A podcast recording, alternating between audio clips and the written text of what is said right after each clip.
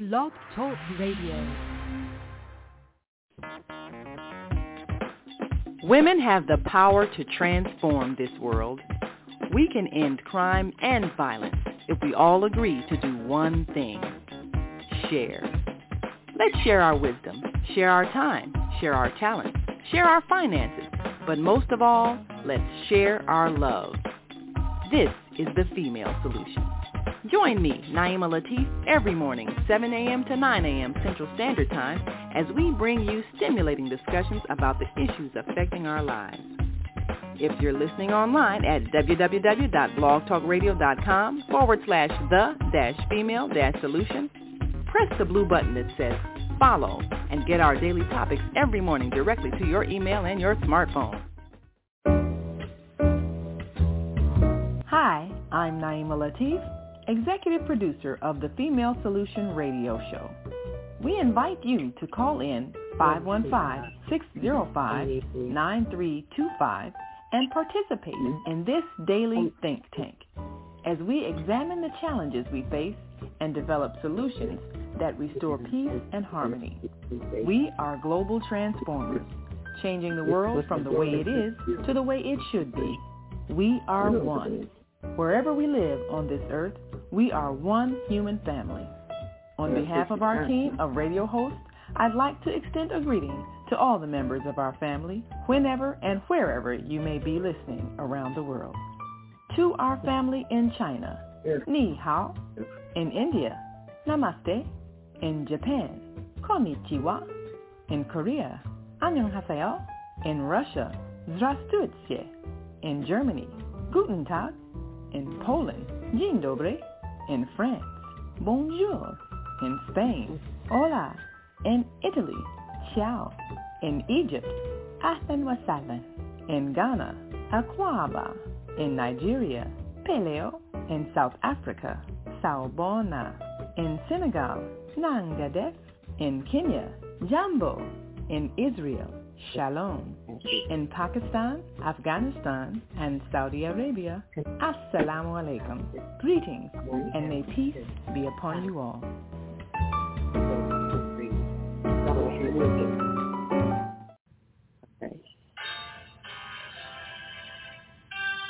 Yes. Yes. Hi, I'm Mama Joy, and I'm Reverend Rosemary. Join us every second Saturday of the month, twelve noon to two p.m. Central Time, here on the Female Solution Global Radio T V show for Neighborhood of Joy. We'll have powerful conversations inviting women to walk in the light. So call in five one five, six zero five, nine three two five and press one to speak to the host. You can also join us live on the Female Solution Facebook page and YouTube channel. So see you on the second Saturday on the Neighborhood of Joy.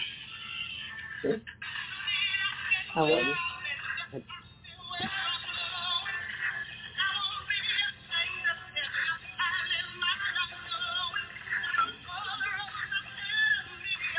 It's just that. It's just that. It's just that. Hmm? It's just that. Turn it all the way down.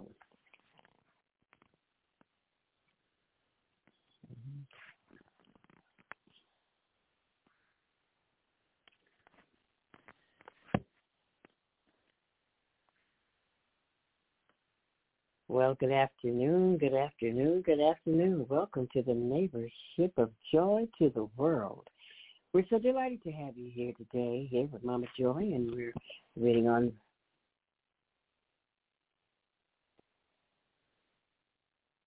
There's a delay.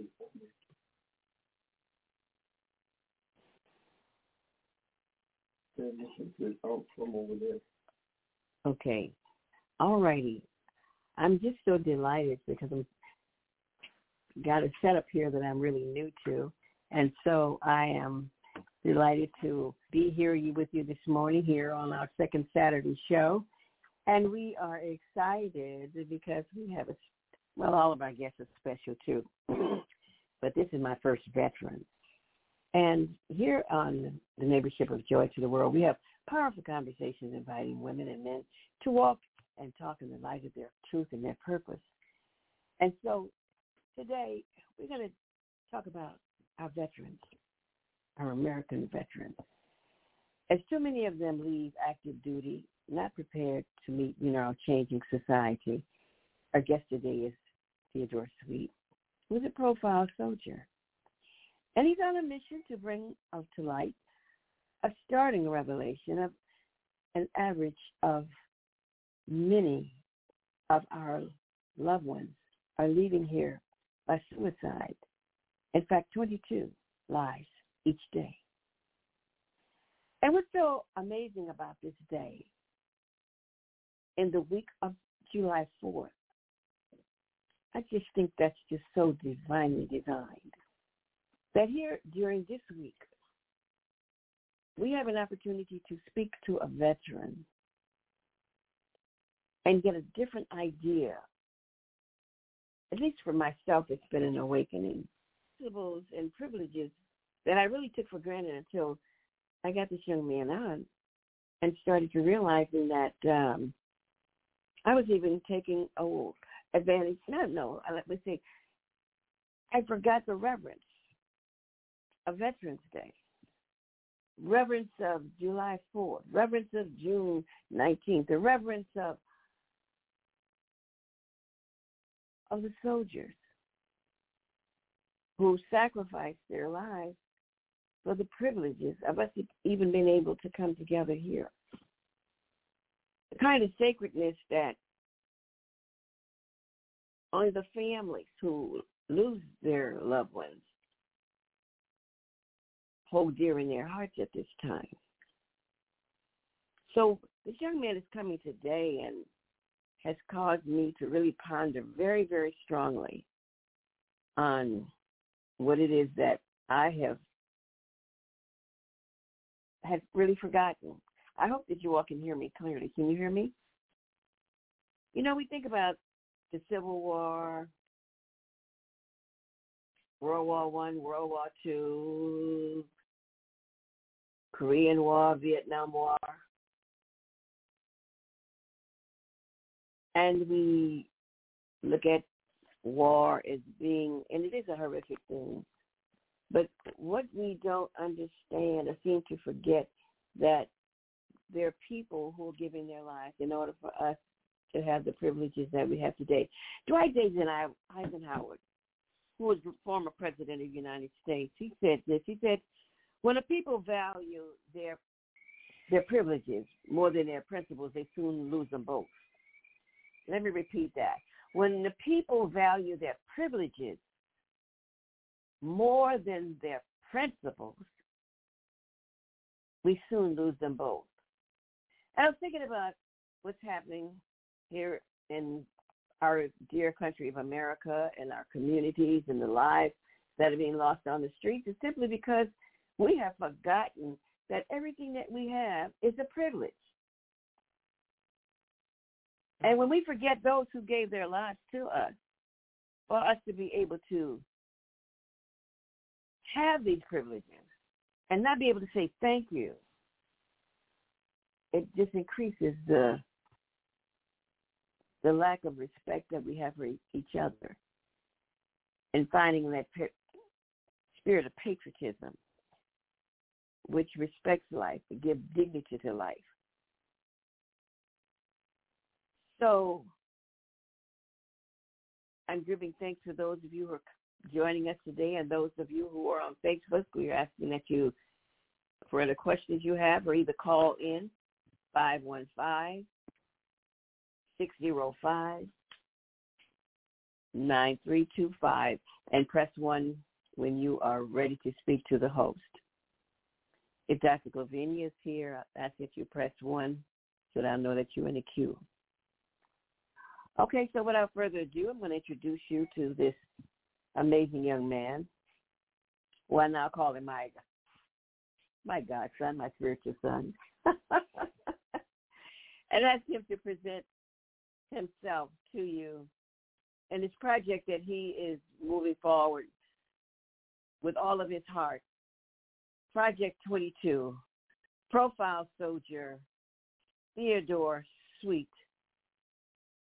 We're so delighted to have you and to hear more of your goals to better the standards of living for veterans, for suicide prevention, and to inform more homeless veterans about their benefits. And we are here providing that platform for you to be able to share with others this very, very vital and beneficial information to us all. I see that uh, Doctor Govinia has uh, made herself known here. And Doctor Govinia, she has, she is a minister, a multifaceted minister and pastor, and she also advocates for ministers. I'm sorry, for veterans in her ministry. So, Brother Theodore, would you grace us, please, introducing yourself and letting us know um, more about this task that God has given to you to bring before us. Bless you, uh, Mama Joy. Uh, I'm honored and privileged to be on this show today to speak about veterans awareness, suicide, and Profile Soldier and Project twenty-two. First off, a little bit about Profile Soldier and something that happened to me this week. A profile in the military is when a soldier cannot perform his duty due to the fact that they're being injured. And it's a play on words that I call my company Profile Soldier, you know, to military veterans, active duty soldiers, and so forth, their understanding. But one of the three things that you need to get a benefit once, once you become a veteran, once you become from a soldier to active, from active duty to a veteran, is you need to have an in-service event that happened to you. You have to have a current diagnosis as you are on the outside living currently at, you know, a, a disability. And then you need to have a connection between the two. So a lot of times in the military, they tell you not to complain because when you complain, you'll go to the hospital, you'll get on profile. And that's needed for you to get your uh, veterans benefits. So the one thing that's needed to get your veterans benefits is the one thing that they speak vehemently against once you're inside the military. So that's the reason why I call it Profile Soldier. It's actually a play on words. You know, I, I rarely went to profile during my nine-year tenure in the military. But the fact that I did is the reason why I'm getting my benefits. Uh, I was born into the military. My father spent thirty years in the, in the military as an infantry command sergeant major. My mom and dad have been married sixty-two years and counting now. Uh, I'm fifty-six years old. So I'll be fifty-seven uh, this year. I, I'm a military, what we call a military brat. I was born into the military. Every three to four years, we would move to different cities, different states.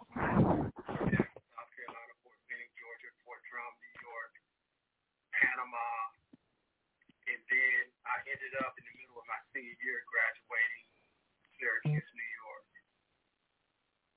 The whole purpose of Profile Soldier is a lot of veterans do not like to complain about some of the things that are going on with them currently, and I'm trying to give them awareness because one of the things that happen once you, you're out of the military, you want to kind of like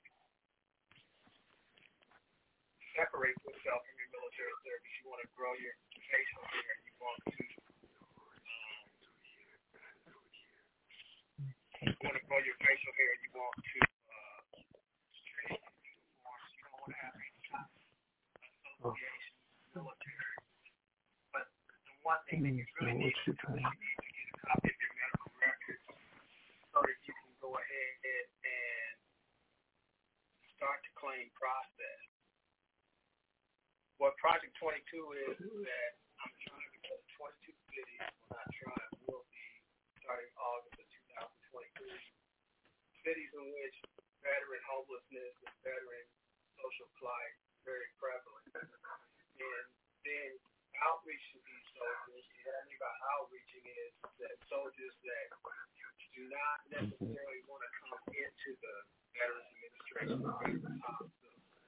I want to go ahead, go ahead and reach out to these individuals and inform them of their benefits so that they can determine the benefits of them.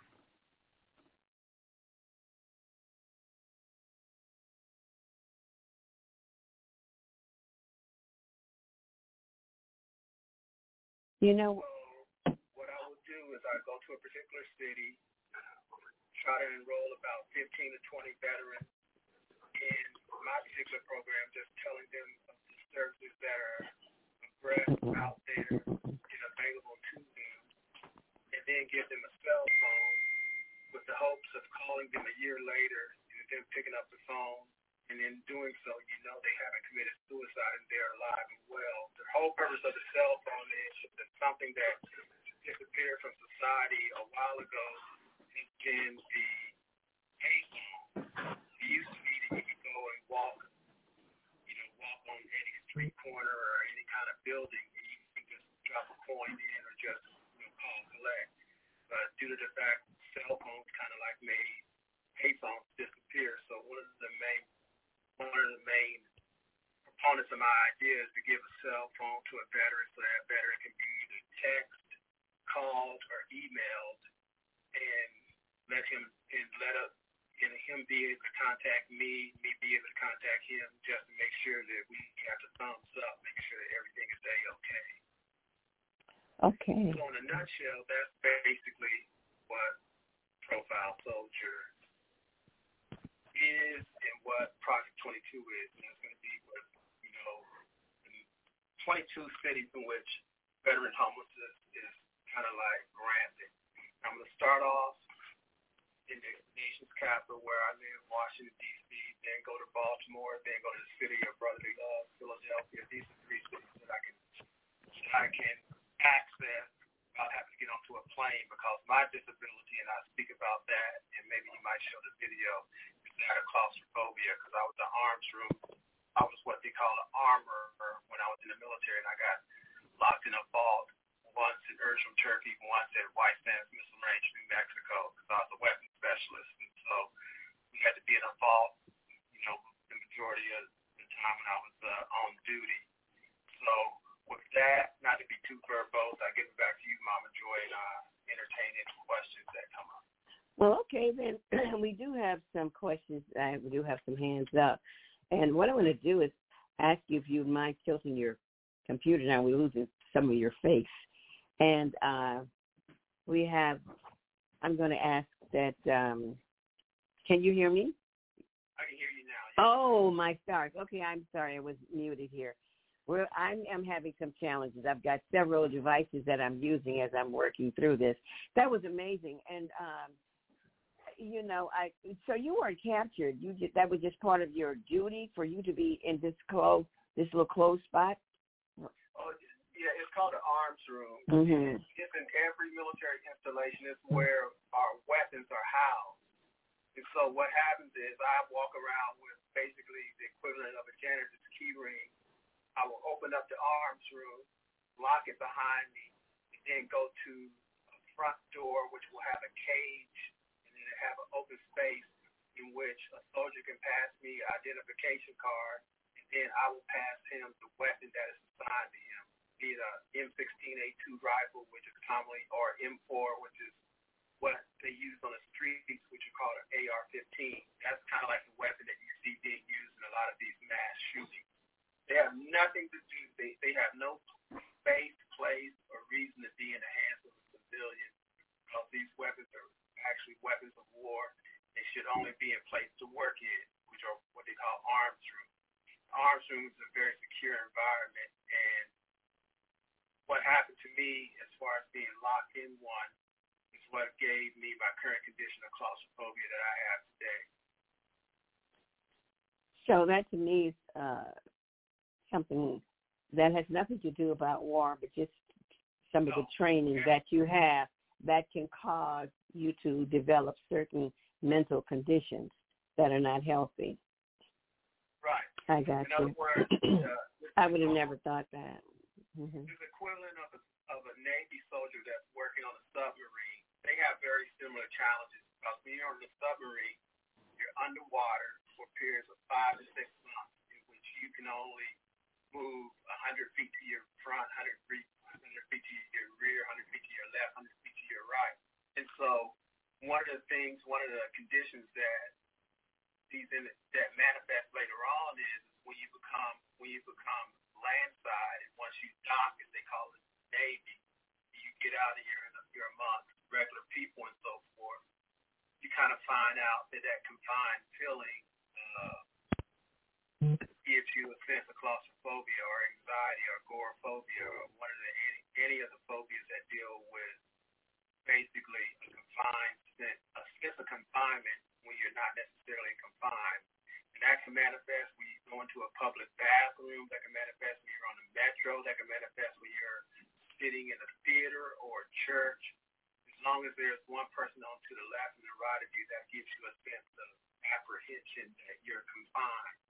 And that's one of the issues that I have, and one of the issues that uh, a lot of soldiers in the Navy, a lot of soldiers that work on aircraft, it's kind of like uh, a side effect or one of the symptoms that come with military duty. Wow. Now, you've really opened up something there for me. Let me uh, see. I got a couple of uh, individuals here. Uh, your mic is open. That's uh, eight five seven one. That's eight five seven one. You have some questions, a, a comment you want? Yes. Hello, Reverend Joy. This is Doctor Govinia. How are you? Hi, hi. Thank you so much for coming on. You know, um, I was so delighted when I went to your website and I saw that you had provisions in your ministry for veterans. And I, I hadn't seen that before. But then I realized mm-hmm. that you, too, are a, a are a veteran. Is it the Marine Corps? No, I'm not a veteran. I actually oh. – um, no, I'm not a veteran. I uh, I served, I worked for the Department of Defense, uh, the United States Navy, and the Marine Corps as a civilian. And uh, also, I was a military spouse for several years. So I've been around them. I was around the military for most of my adult life until I retired from the Pentagon uh, in twenty nineteen. And so, uh, I, and I and I want to really just salute and take my hat off to uh, Mister Theodore Sweet for his uh, efforts with this Project twenty-two. This is really, um, I believe that this is really going to be a great help to so many veterans. I still have a great uh, affiliation with the veterans on many, many levels. I actually did one of my podcasts with, um, I think I interviewed three uh, female veterans, and I called that program the Uncommon Heroes. So um, I have a real heart for veterans. So I want to thank you, uh, Mister Sweet, for taking on this challenge, uh, bringing so much awareness to the needs of veterans, and um, and especially those that are disabled. Thank you so much. Um, I, I do, I, um, Mister Sweet, I don't know if this is so much a question as a comment, but, you know, a, a female veteran, um, I asked her if there was anything that she'd like me to bring forward, you know, on the program. And, and she did say to me, she said that, Uh, when she separated from the military in twenty sixteen, she didn't know how to file a claim. And she said her initial claim was denied until, um, I think she said a veteran of foreign war representative helped her with the appeal, which was successful. So anyway, I just wanted to know, you know, if you, if you have any input for those who are Uh, filing their initial claims. And again, thank you so much, Mister Sweet, for this powerful uh, Project twenty-two. Well, thank you. Thank you for tuning in. Thank you, Doctor Govinia. I really appreciate that comment, and uh, I'm going to address the claim process uh, specifically, but I want to address something also in reference, because I know this show is called Dealing with the Female Solution uh, Framework. Natural lifespan of a female versus a male in America, females live longer than men. But when you're, but for veterans that are one hundred percent disabled, the average lifespan of a I am, you know, because I'm seventy percent claustrophobia alone. But a statistic that should alarm people, alarm Americans in general, is that a lady that is one hundred percent, her lifespan is sixty-three years old. Wow. And so military duty affects women to a greater point than it affects men due to the fact, and I just know this, just, you know, I just give you a example.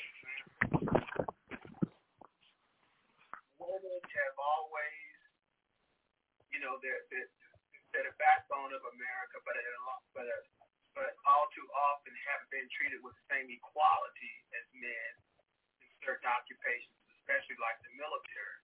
Because of that, I think those stressors and so forth shorten their lifespan once they become disabled in the military.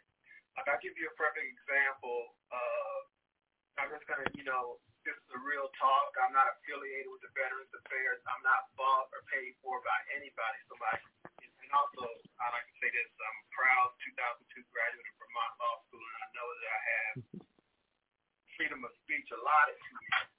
So I'm just going to tell you a little story about how female soldiers are treated different than male soldiers to this day. Can I just stop, pause, ask you to pause right now so we can get into commercial, and you think about that, that, and we can get right back to it because we want to make some adjustments. This is amazing. And, again, thank you, Doctor Glovinia. I And women's lifespan really is cut short. Oh, horrible. But we'll be right back. So don't stray. Don't go away. We'll be right back. Thank you so very, very much.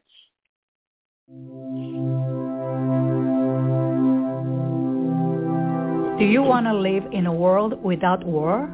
Join our global peace movement. Heavenly culture, world peace, restoration of light transcends culture, religion, ideology, and other boundaries to achieve peaceful harmony in the global society.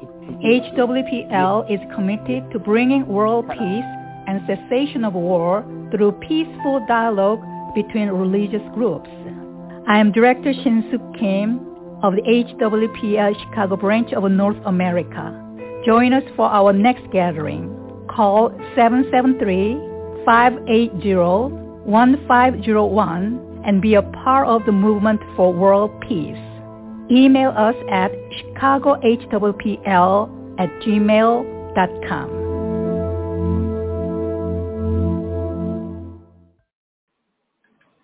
Hi, I'm Naima Latif, Executive Producer of the Female Solution Global Radio T V Show. We are a part of the online network of associated internet radio hosts, On Air. On Air empowers you with transformative news and interactive radio T V shows. This is such a wonderful time to be alive and to see our human family coming together as one community as a result of that powerful tool, the internet. We can now talk directly to each other all over the world. There's no need for conflict or misunderstanding. There's no need for violence to solve our differences. We can talk to each other face to face until we reach an agreement. On Air offers a fantastic global guide to communicators from all over the world who are using their internet platforms to inspire us to strive to be our best selves in order to become the kind, compassionate, loving people we were all born to be. Once we do that, we'll see planet Earth transformed into a place of peace. Subscribe to the recommended YouTube channels, Facebook pages, and podcasts created by these Voices of Enlightenment. On Air provides daily news briefs and a weekly magazine to keep you abreast of events and opportunities. On-air news affiliates in television, radio, and print share information, insight, and interviews with notable personalities. Go to on air everywhere dot com for a daily dose of uplifting news. We're on air everywhere, online all the time.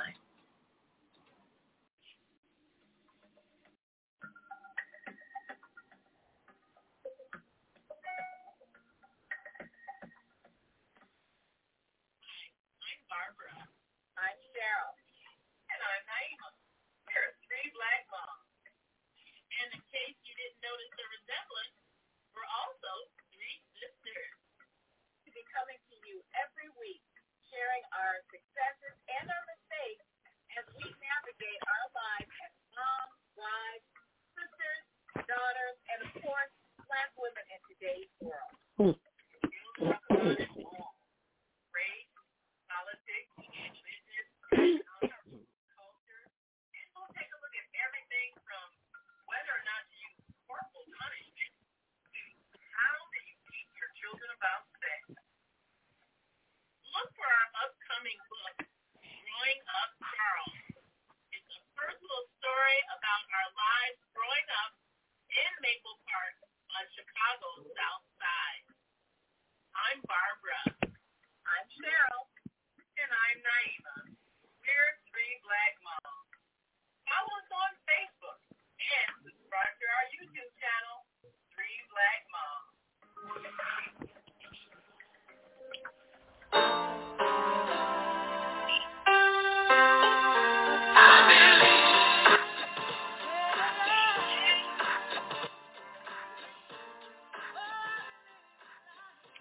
Well, we're going to welcome you back, welcome back, welcome back to the Neighborhood of Joy to the world. And our guest this afternoon is Mister Theodore J. Sweet, who is touring the United States of America, waking up America to the uh, awareness of caring more, spreading more love and care and attention to our veterans who sacrificed their lives in so many ways.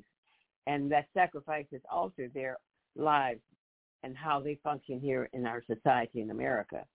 And so he had a story that he began, and I want you to continue that story. And then we'll get back to some more questions. Uh, you know, let me know if you are ready for more questions or if you want to give the story, and then we'll get to another caller, okay? Well, Mama Joy, what I was saying is that uh, this is how are treated and kind of like the stressors. I went to airborne school in Fort Benning, Georgia, parachute or came out of plane. And what they would do is they got we got like a flyover, and during a flyover you would have like about twenty jumpers jump out, and that's called the chock of jumpers. And the black hats, they're kind of like the drill sergeants who teach you how to jump out of an airplane. And during this school, you don't take no notes. In other words, everything that you learn is taught to you. Is, is you know, they're, they're yelling at you. They're telling you very sternly, you know, how to navigate your parachute and so forth. Because the one thing that you cannot have is you can't refer to notes when you're jumping out of an airplane. So everything has to be in your memory, has to be instituted to your memory. But one of the things that they would say is to make sure that everybody would have the courage to jump out of planes after we would be spending, you know, time to practice to jump out of the forty-foot tower. We would get into the C one thirty aircraft. The black hats would come over to the microphone and they would say, our lead jumper, and that's the first person to jump out of the plane for the chalk, is a female. And what they would say, they would go, if the lead jumper is a female, and if you don't jump out of this airplane, if you land with the airplane, in other words, if you fail to jump out the airplane, you'll get an Article fifteen, which is military punishment. But they would say that a female is the first jumper as to say, if she can do it, you better do it. But if you really look at it, by making her the first jumper, that was the most, because none of us had ever jumped out of a plane before, that was the most stressing thing you could do, but they were using her to kind of like get the majority of us to do what we needed to do. So in other words, I think it I think it impressed upon her more stress and courage than it did the ones that followed her. I'm just telling you this, and this this just is some of the, I, w- I would say, macho, male-dominated culture that the military used to be about. I can't speak about it because I, I E T S, I was in the military from nineteen eighty-five to ninety-four, but I know a lot of individuals who are veterans who had jump seats put on their chest. They know exactly what I'm talking about. And I know the females that jump, jump qualified, they know exactly what I'm talking about. But there's just things that the law that culturally put women under a greater stress than men, especially in the military. Wow. Uh, that is shocking to me. Uh, Doctor Govinia, you have any comments on that? Have you encountered any stories such as this from another female? Yes? Actually, thank you. Oh, I'm... thank you. Thank you so much, Mama Joy, and thank you, uh, Mister Sweet. Yes, I have. I actually had a female veteran to share that very similar story with me. She actually shared it publicly uh, to the congregation, uh, but I missed the part where she was jumping first. She may have said that, exactly what you just said, but she did talk about it, and um, I think we may have even recorded it, uh, but uh, that is something, the statistics as well that you gave us. It is, I believe, a tremendous amount of stress for those that, that serve in the military. One of the things is that they're on duty for twenty-four hours, and they have to be world, basically, they have to be worldwide deployable. So that is um, a lot of a lot of stress, but most of all, it is a lot of com- it is a great commitment that they uh, fulfill, and that's why I'm so excited about your Project twenty-two, because I think years ago at the uh, National Training Veterans Institute in Denver, they talked about that it became a great awareness in the nineties that most of the homeless people that we saw were indeed in some way a veteran or connected to a veteran. So I just wanted to add that comment, and thank you again so much. Thank you, Mama Joy. Thank you. Thank you very much. Thank you so very, very much. Um. We have another caller as well. Uh, are you able to hear the questions and the comments, uh, Brother Sweet? I, I, yes, ma'am. I'm trying to hear perfectly now. Wonderful, wonderful. Okay, we have another caller online. Thank you so much. You know, I, I have never been exposed to uh, military. I've always wanted to be a part of it. Of course, at this age, it, that just was a dream that just didn't make it. But, but. Uh, These are stories that you don't hear, and what, what's amazing to me is that we, some of us really feel that unless a person goes to the, to the battlefront, that they really haven't uh, experienced any all life-altering experiences. But here we're discussing the training and some of the situations that uh, that are part of these experiences that actually is life-altering to the point that it can also impact upon your lifespan. Um, and I can see uh, the male idea of uh, saying, hey, let this woman go first, and and you're chicken, or you're not, you're not, you're not a really man unless you can do that, you know. So again, for those of you who have just joined us, and our board is really filling up. If you want to have a question, you want to add a question, please press the number one on your uh, phone so that we can uh, hear your question and state where you're from. Uh, I believe, Doctor Glovinia, you're in Virginia, right outside of Washington, D C, and um, and she has her ministry, and like I said, there's a, a section of her ministry that's dedicated to veterans. So please press one if you want to uh, become a part of the conversation and have some questions for um, Mister Sweet and his Project twenty-two, which is a project that he's touring the nation, twenty-two cities with twenty-two uh, daily individuals who are veterans who are taking their lives uh, due to suicide, and and that is what he's about. That. Preventing that, blessing that, as well as providing information for their benefits. And let's see. And so, Mister Theodore, you want to continue? This is amazing. Yes. Uh, I think uh, one of the comments that I tell my veterans something. I'm going to give some information, some of the things that I wish I had known when I initially got out of the military. But if you don't, if you don't hear anything I say, I want you to hear these two things. The first thing is, is this. To file your initial claim, no one is to charge you money of any kind. It's hmm. against federal law to be to charge a person money to file a claim. I don't care who you are. You cannot charge money to have a person file their initial claim. Two, when you file your claim, if you don't know what you're doing and so forth, I want you to put three words on your claim, and that will signal the R S V R, the D S R. These are terms of individuals who are raters, who will receive your claim, and they will understand that they have a duty to help you. It's called duty to assist, duty to assist, to assist, duty to assist, A S S I S T.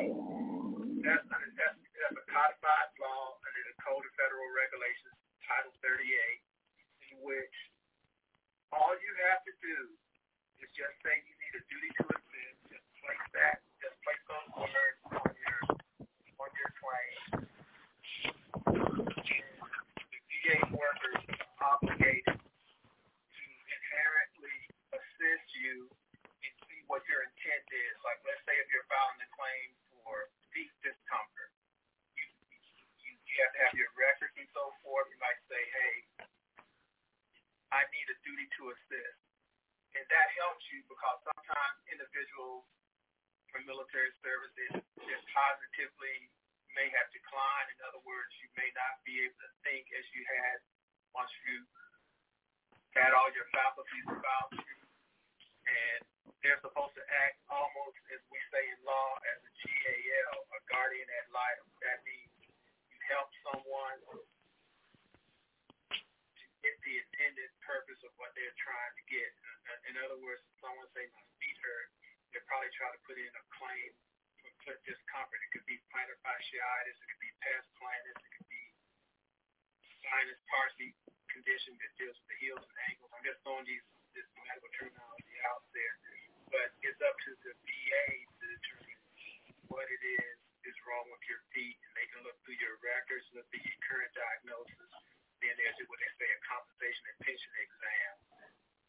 I'll give you a perfect example. one hundred percent gives a veteran about thirty-five hundred dollars a month. Some of these individuals that are living out on the street deserve to have their mm.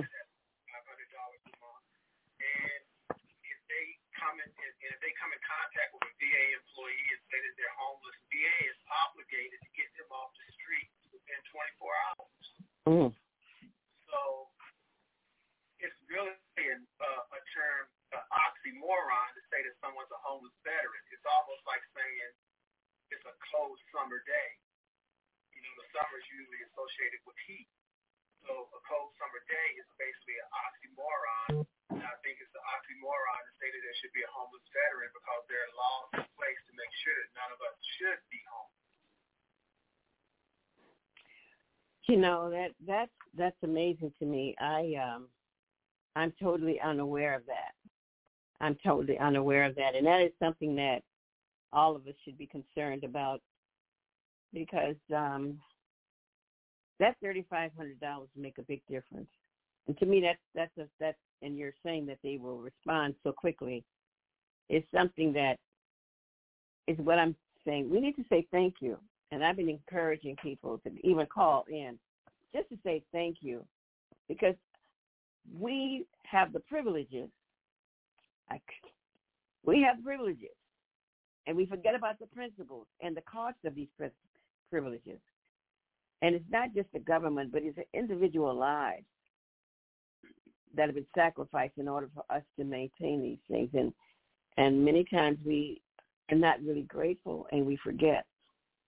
So you are reminding us, even if we know the history, it's just not our mothers, our fathers, our relatives, but we know of a person who is homeless and on the streets, a person who is a veteran and is in a dire condition and needs assistance, that because he is a veteran and been honorably discharged, that he is worthy and there are benefits waiting for him that can make a difference of life and death to him. And we should encourage and see that that benefit has gotten to him. So thank you so much. Um, I know we had another call here, or if you wanted to chime back in, Doctor Govinia, you'd be fine. I can uh, see that. Uh, let me see. Oh, she's not. I. She said she was coming on, but I see she's busy. She's got her grandkids there. So let's, uh, anyone wants to uh, have a say or, or speak to uh, our brother Sweet regarding his twenty-two, Project twenty-two. Well, okay, well, I... If I can say this, uh, Mama Joy, I'm going to give kind of like an analogy or juxtaposition of why... why the, the impetus behind Project twenty-two, and I want to draw a direct correlation to church. On Sunday, an individual may want to go to church, but they might find that they may not have a suit, or they feel that they've been sinning a little bit too much. They might feel that they're inappropriate to come, come into God's house on that particular Sunday. That's the whole purpose of outreach in the church, is that you go where the people are, you meet them where they are. Either minister to them or get their confession or whatever you need to do to help that particular patriot or that particular, particular uh, saint in their walk with God. A lot of people don't want to come into the Veterans Affairs door. That's the whole purpose of me going out is because I've been in a situation where I may wanted to go to church, but I didn't go to church.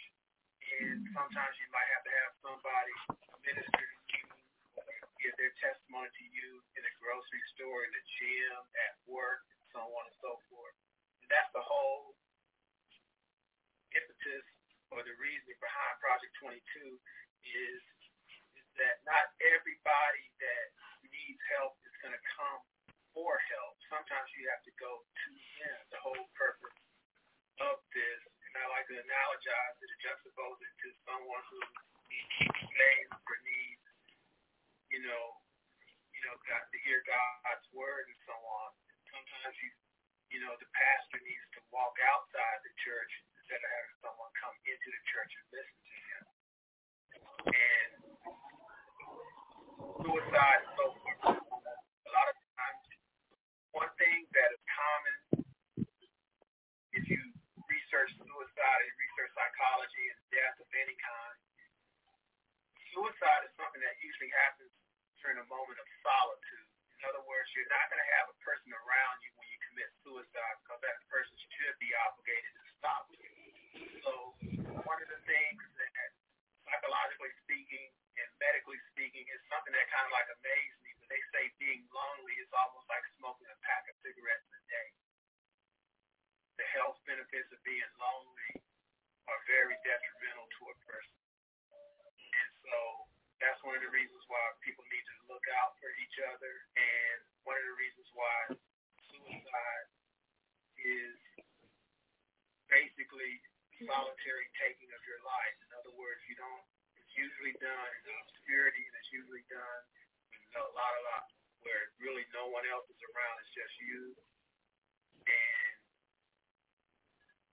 moment of a moment of peace and I don't want to say tranquility because you know I don't believe in taking of life and so forth.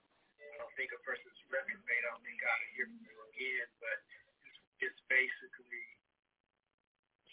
something that I think can be avoided because at the end of the day, if you were a millionaire, if if you were a person at the end of your life, if someone said he can give you a billion dollars so they can give you a year longer to live. I think most people on this planet would take a year longer to live. Money or mammon is the root, of, you know, the root to all happiness. I think sometimes just being here, being able to accomplish your dreams, just being on earth, just living the life is, is important. Mm-hmm. And that's one of the whole purposes behind this is not the, the, the success rate is so one thing on this planet, and that's deliverable of this particular project. In other words, a year after me seeing these individuals that I encounter on the streets, I want to be able a year later to either receive a text, an email, or a verbal phone call from them saying, like in the military, thumbs up, everything is a-okay. I think that is, I think that is really, I think that is really not only just commendable, but each day is, is precious.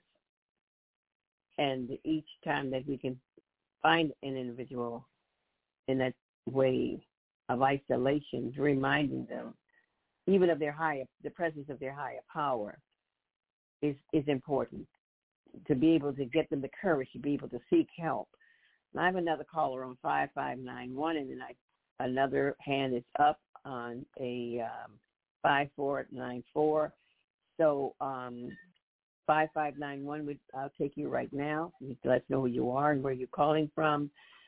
And I'm just, um, just a thought to ponder, because what I found out in my experience at this point, uh, Brother Sweet, is that I feel that the other communities uh, of Europeans are much more aware and sensitive to the needs of their veterans than our communities. And that's one reason why I am so dedicated to see what can we do to increase our awareness and our commitment as uh, Doctor Govinia to our veterans as Black people.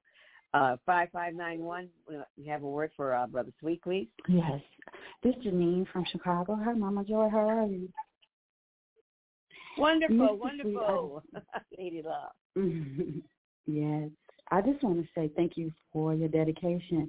But I wasn't clear on if twenty-two soldiers are killing themselves every day by suicide or death by suicide. I wasn't real clear on the reason. What is happening in military that translates to such a high rate of suicide?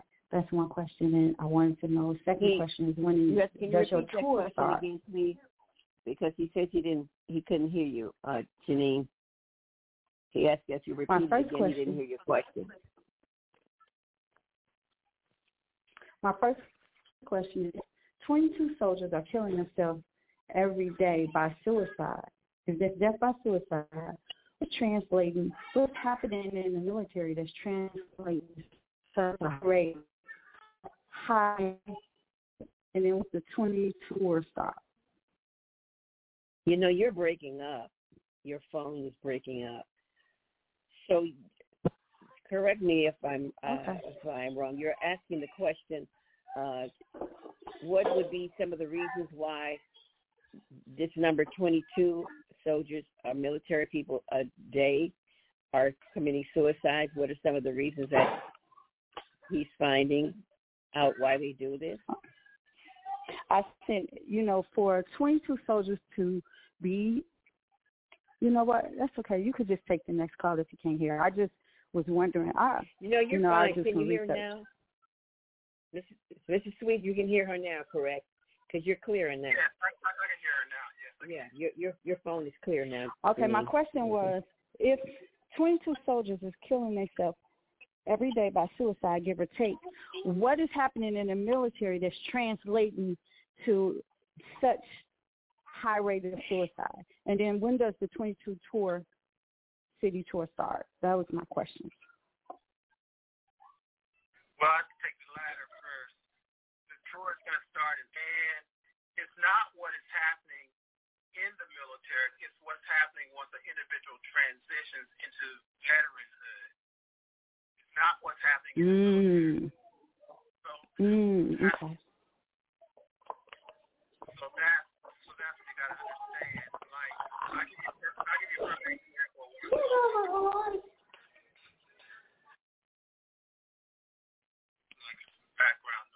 Yeah, but, right. But, like, in the military, one of the main jobs is the infantryman. This is the individual that goes out with a long rifle and basically defend our nation's borders. They have them in the, they have them in the Army, and they have them in the Marine Corps. It's the, it's the bulk of the fighting force.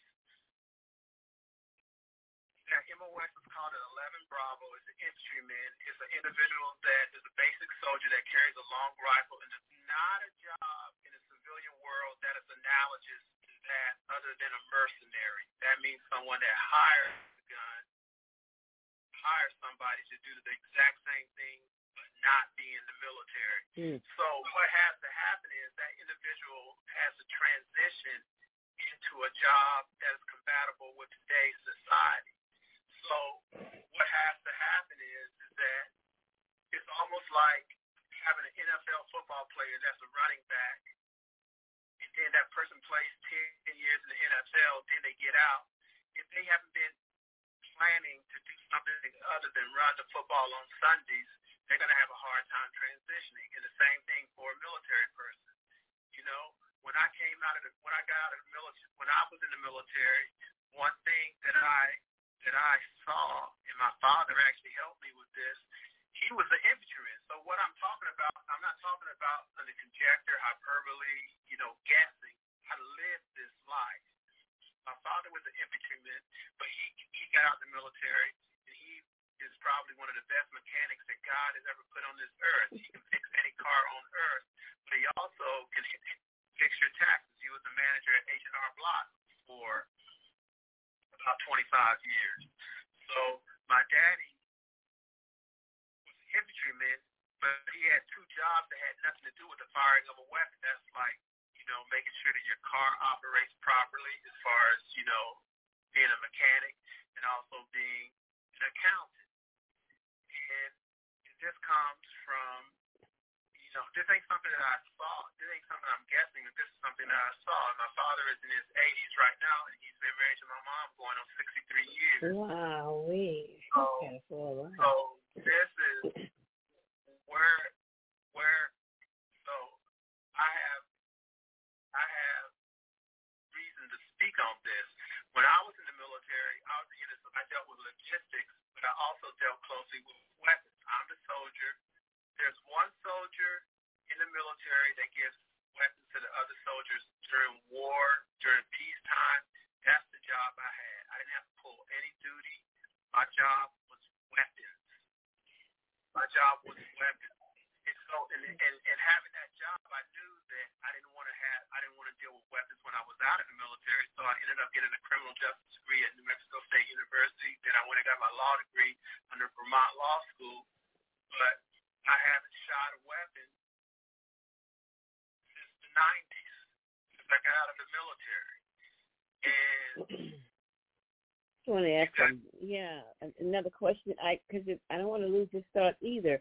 So what I'm gathering from what you're saying is that many of our people, because now since you are a military child, a military brat, you were traveling with your family for years and you've experienced these things, you had a pretty good idea of how to make transition because you he made plans for that, uh, being able to adapt to society.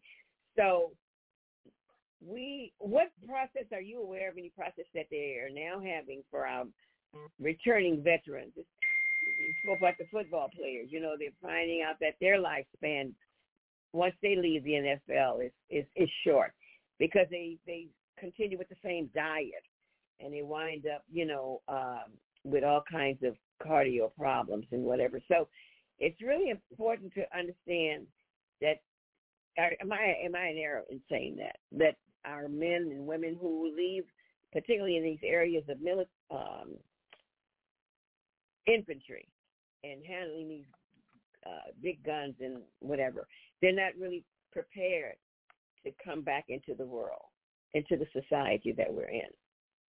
Is that is that what I'm getting from that?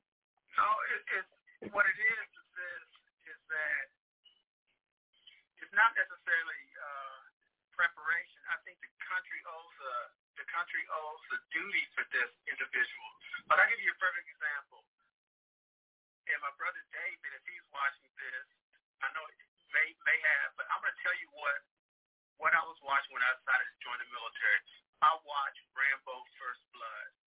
With Sylvester Stallone. Mm. It wasn't for the glamour and other other parts, but let me speak on this. Rambo actually had P T S D, but during the time that movie was made in the eighties. They didn't have a term. P T S D wasn't even out. They call it being shell-shocked.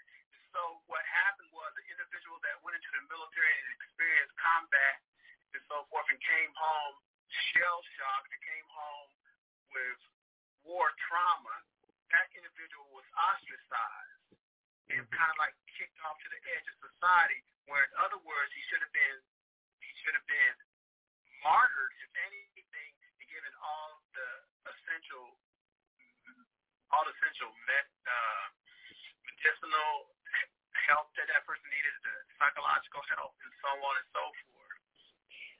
Well, one of the things that used to happen when individuals got out of the military at the age, after twenty years and thirty years, and this happened in the nineties, and they fixed it because they knew that there was a problem.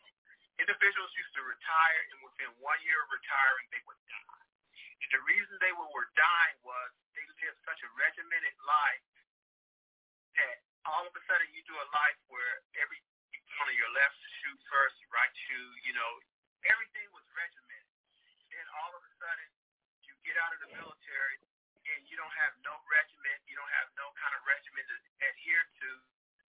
You almost, people were like passing away and they wondered what happened. So they made a, they they they, they addressed it by having what they call a T A P program, transition assist. A year out, individuals start taking classes, so on and so forth, to get them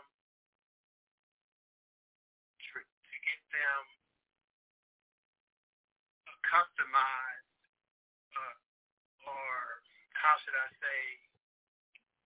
Trans- transition. Yeah, yeah, you said the right word. Trans- transition back into what uh, updating them into society, because things, if they've been in a while, it's changed tremendously since they went in. So, uh, yeah, that that's a necessary component.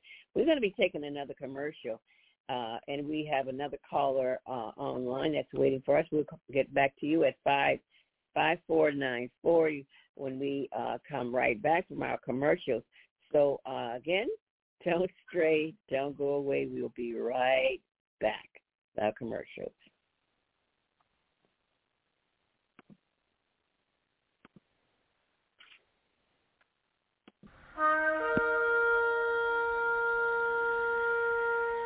I'm Beata, your holistic life coach.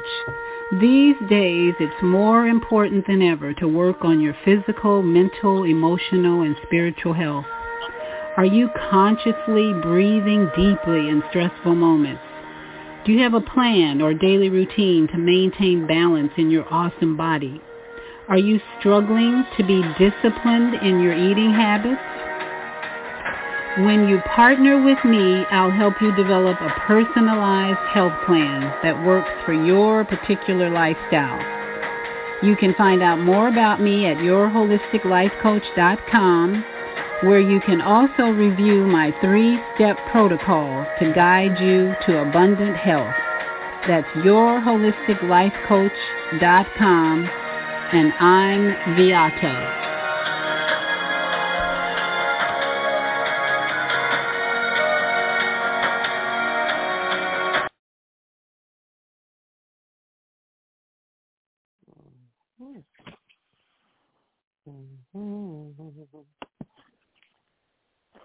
Okay, I was heard that we didn't hear that commercial from StreamYard, so we're going to play that one again for those who uh, didn't Do hear. Do you or your organization need space for an event? Call the Quarry Event Center at twenty-four twenty-three.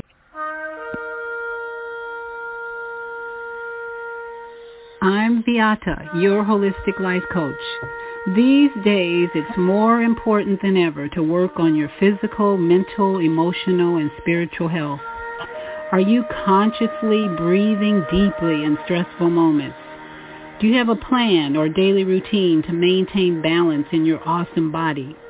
Are you struggling to be disciplined in your eating habits? When you partner with me, I'll help you develop a personalized health plan that works for your particular lifestyle. You can find out more about me at your holistic life coach dot com, where you can also review my three-step protocol to guide you to abundant health. That's your holistic life coach dot com. And I'm Viato.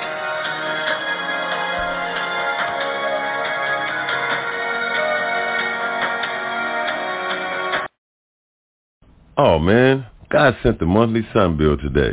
This sunlight is really expensive, especially during this season. I'll probably have to work overtime to pay it. Well, you better pay it on time. We don't want the sun to go out and we're sitting up here all day in the dark. Wouldn't it be terrible if God charged us for sunlight? Well, thank God, the light and heat from the sun is free. So why are we paying such high bills for the energy we use in our homes? Because we don't know how to use solar energy, the free energy from the sun. You can convert your regular home to a solar energy home and save tremendously on your electric bill. Take a look at your electric bill. Wouldn't you like to reduce or possibly even eliminate that cost altogether? Let one of our solar consultants show you how. Call today, three one two, eight four nine, three four five six. And schedule a free consultation. That's three one two, eight four nine, three four five six.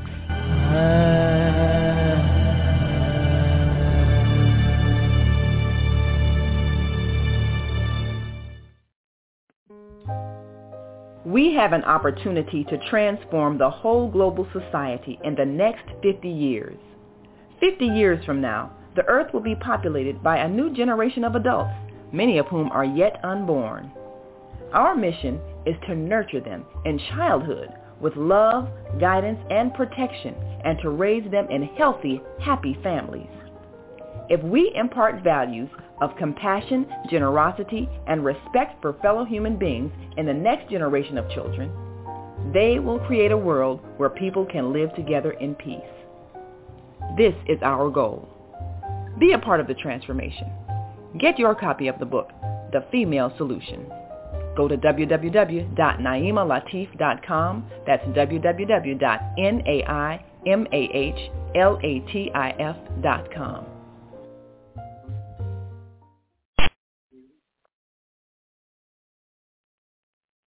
Tucson Essentials leads you to wellness by giving you access to more than twenty thousand sustainably produced nutritional products delivered direct to your door.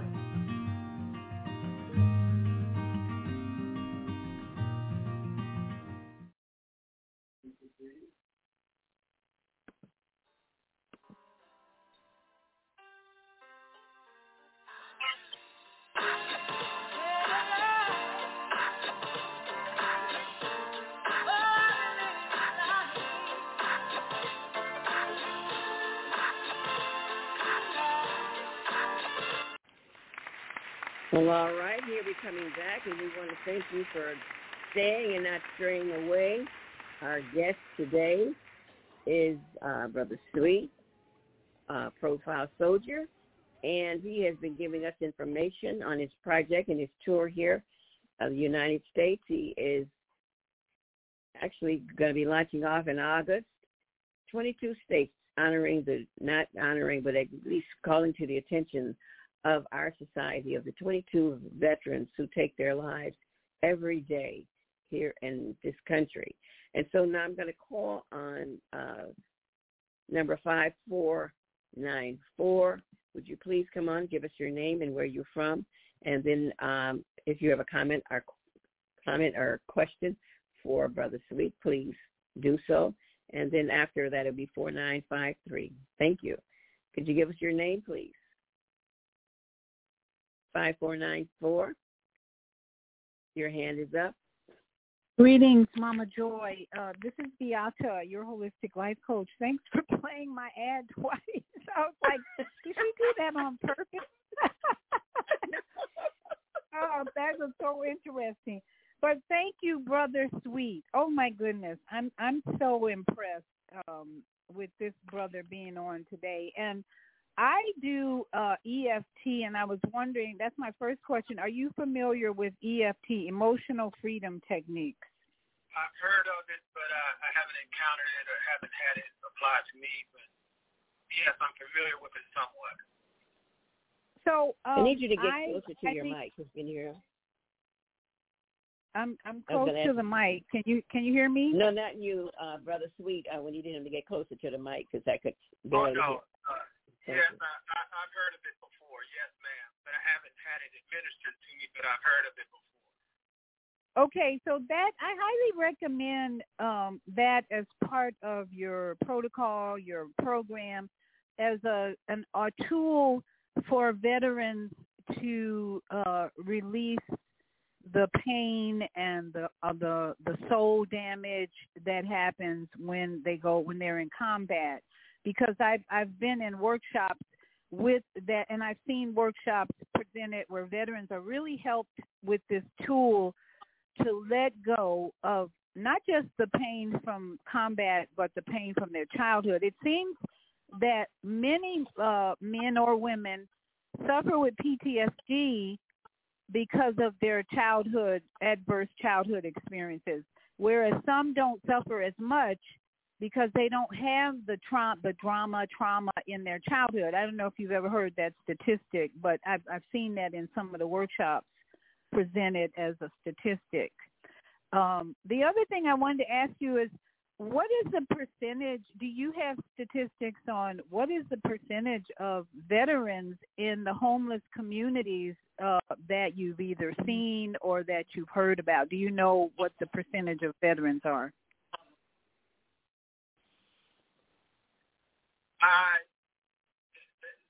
I wouldn't know because that, that question is kind of open-ended due to the fact that I would have to know the locality that you're talking about. Like here in Washington, D C, there's a veteran pop, there's a homeless population, and then there's a veteran population that happens to be homeless. Not all veterans. One thing I want to get very clear out here, and it would be remiss if I didn't say this. Not all veterans are homeless. And, you know, that is a misnomer. So I and my brothers and sisters, a brother or sister is anybody that was in any of the force services that is a man or a woman. They don't have to be black, they don't have to be white. And all of us that serve, we know that we're brothers and sisters through arms. Hmm. I don't think there should be one veteran. So as far as statistically, I don't think there should be one veteran that is homeless or destitute. Yeah, I agree. You know, I agree. I'm just curious. I'm just curious. For instance, okay, I'm just curious. In Washington, D C, do you know if it's fifty percent of homeless are veterans? I know all veterans are not homeless. I, I I know several. I have personal friends who are veterans, and they're not homeless. But I'm just curious as to, for instance, in Washington, D C, Chicago, some of these big cities, if you have any idea if the rate of homelessness with veterans, is it fifty percent or more like twenty percent? Do you have any no, clue no, on no, that? Not, not, I'm just going to say the, the, the, the percentage is in the single digits because if you look at it, six percent of the U S population are either veterans or active duty. That's six percent of the whole U S population. Mm. The mm. homeless population out of that is probably about eight percent. So when you're looking okay. at the number, the number is very minuscule. So in other words, if you have a city population like Washington, D C, you have a you have a, a, a population of homelessness. Let's say there's a thousand there's a thousand uh, homeless individuals. Out of that thousand homeless, you probably have about thirty or forty that would be veterans due to the fact that numerically we're such a small number to begin with. So if you see a homeless population, and this is the whole purpose of it, and this is why individuals such as Colin Powell when he was alive, Lloyd Austin, the current black Secretary of Defense, this is the whole purpose of it. There should not be one. So I don't want to I don't want to misinterpret it or misanalyze and say that we're running rampant. That's not the that's not the issue. That's not the issue at all. And, and, the, and the issue is, it's like if you see a population, like let's say a homeless population in Washington, D C, that homeless, the veteran part of that population is probably only going to be ten percent because mathematically it cannot be more than that. In other words, hmm. home, veterans, I'm a lawyer. You know, there's a whole bunch of other veterans in the Washington, D C area that does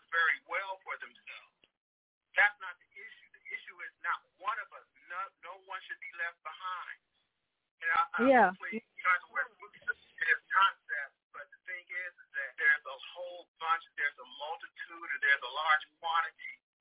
It's the fact that not one of us should be there in that yeah. particular position.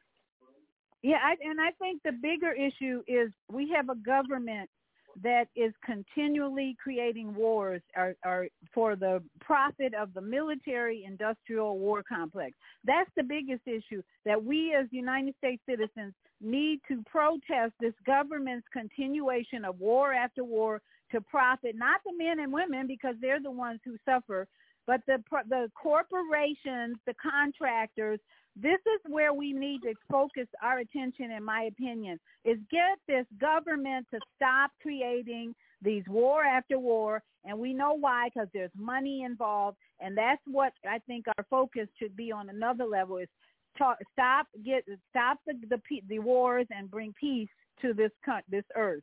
That's the problem, the biggest problem. They're going to continue to create wars and and and want to feed the military, and and now they have such technology where men don't really have to fight in in the in battles. They got grown drones to do a lot of that, but whatever, they're going to try and profit off a war. And I think we as United States citizens ought to be protesting this profit motive with the military industrial complex. That's my opinion. Thank you for this show. It's, I'm so honored to hear Brother Sweet doing this great work for our veterans. Yes, thank you very much. Thank you very much for your comments as well. And we have another one. Another one. Yeah, it it, it is. It is. And you know, I I, I didn't realize if we take into say six percent of the U S population is veterans. That's a very small number of people that is doing a. I don't even know how you would measure or how you would call when there. At six percent of millions of Americans are being protected. Their privileges are being protected by just six percent. And to think that you are doing a job and your call is like when we look at the scripture saying the good, the good shepherd. We don't want to lose one. We don't want to lose not one, because each one is valuable. So, wow. Well, but we we're really losing them out of greed. Mama, Mama Joy, Mama Joy, we're losing mm-hmm. them out of greed. The greed of this government and the military-industrial. President Eisenhower warned this, us about this military-industrial complex, and we have not exactly. been paying attention. So it's not it, – we got to stop this greed that our government is promoting by allowing uh, our money, our tax dollars, our money to go to these corporations that promote war. We're right here in Florida, Orlando. We have Lockheed Martin, the biggest contractor, military contractor. And I've met people who have worked at this company who were totally stressed out when they left it. They were so stressed from working at a military industrial complex corporation. So it affects people on every level, the employees who work for these type of corporations, and then the veterans who are, are thinking they're serve, they're protecting our freedom, and what they're doing is just filling the, the pockets of large corporations. So we got to stop that. And, and I wake agree. Up to I agree. I agree with you a thousand percent. And and but and and I also believe that one of the greatest sins that we commit, along with um, uh, having a corporation, is forgetfulness. Uh, forgetfulness. We do not insist that our children are taught their civilian or citizen rights. Child, where you know uh, what their rights are, they have no idea. There's something that has happened in our educational system. We have failed our children to educate them in their civil rights, their citizenship rights, uh, the constitutionalities, and to embrace America in a way that they can feel ownership of, of this situation. You know, I, I visited Korea some years back, and I had the idea, because I knew people who were in the Korean War, and all I ever knew were, about Korea was that it was a war-torn place, poverty, people, uh, you know, the war, children starving, and all these kind of things that, that I learned. And I never realized that, um, well, I was shocked when I went to Korea, finding the most modern places, awesome individuals, uh, music, culture, And those individuals that I went with, many of them thought it foolish to, why are they bringing us here? To the monument. There's a monument that uh, honors the American uh, soldiers who, who fought there uh, during the uh, Korean War, uh, you know, and we know nothing about it. And these individuals who are Americans knew nothing about it. Why are we here, people? Because they were friends of my mom and my father. And but they have not been taught. They have not been taught. They have not been honored. But I find that those Europe, many of the churches in the European communities, they reverence uh, their uh, their veterans.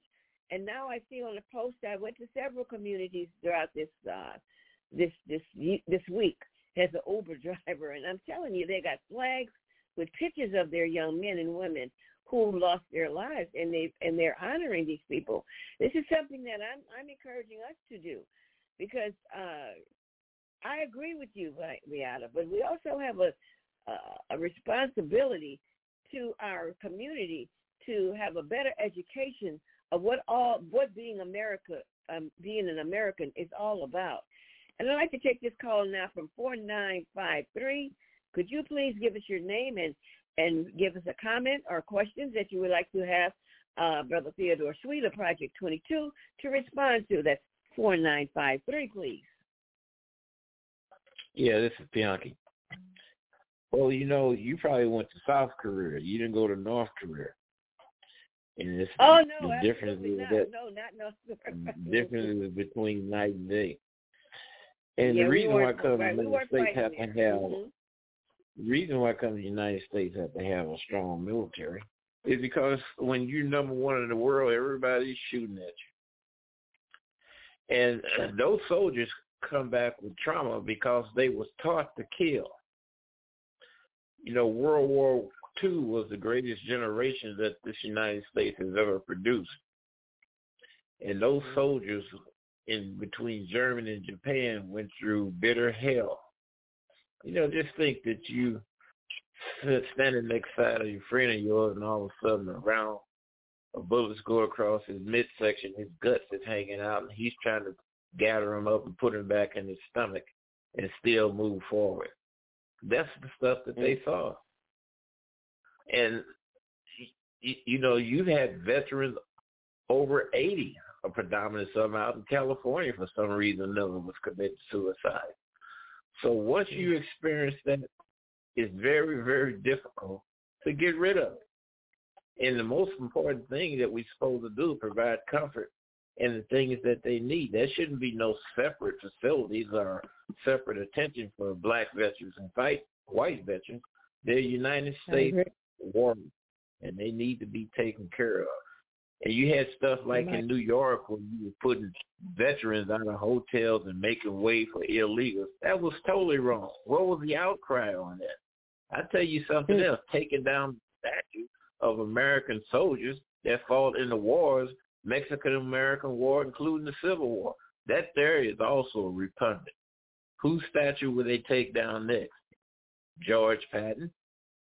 So... Hmm. Veterans receive all the attention that they can, and, and I heard, yeah, now, you know, Northwood, uh, Lockheed Martin is one of the largest employee, employers of, of black STEM graduates. North, Lockheed and uh, and uh, Northwood Grumman are large numbers of young black STEM graduates go to work for those organizations, and you need them. And they have to constantly, they cannot go out of position, because if we ever got into that point again, you can't start up a corporation, a manufacturer. They have to continue to exist, because you, there's factions out here in the world that want to destroy the United States. We can see it going on all mm. the time. And if they ever mm. succeed, you like to change a whole lot. And I really don't think people would be ready for it. I appreciate what no, this man is doing. And I yes, wish him all yes. the luck and be successful. Thank you. And your name and where are you calling from, sir? Either calling from the Midwest or the South. Depends on what the weather is. Well, thank you so very, very much. Here, we're proud of uh, Mister Sweet and this project, and that's why we're, you know, moving as quickly as we can, exposing his efforts, because this is something that we all should be supporting. Because I'm going to use his coin. Not one veteran should be left behind. Not one be left behind. So thank you very much.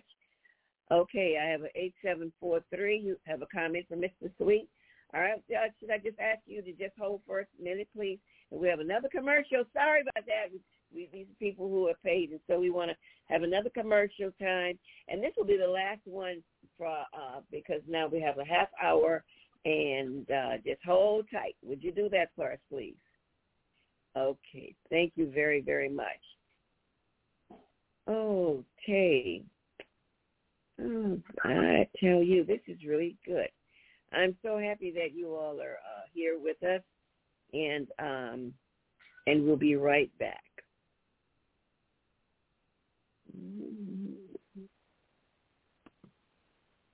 Jody Susan of Susan Essentials is certified by the number one functional medicine doctor on plant-based healing essential oils, which are revolutionizing the way we manage our well-being.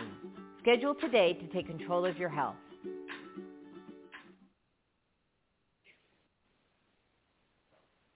Do you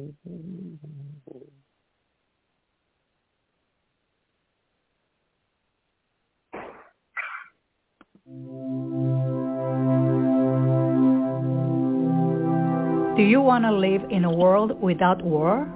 Join our global peace movement.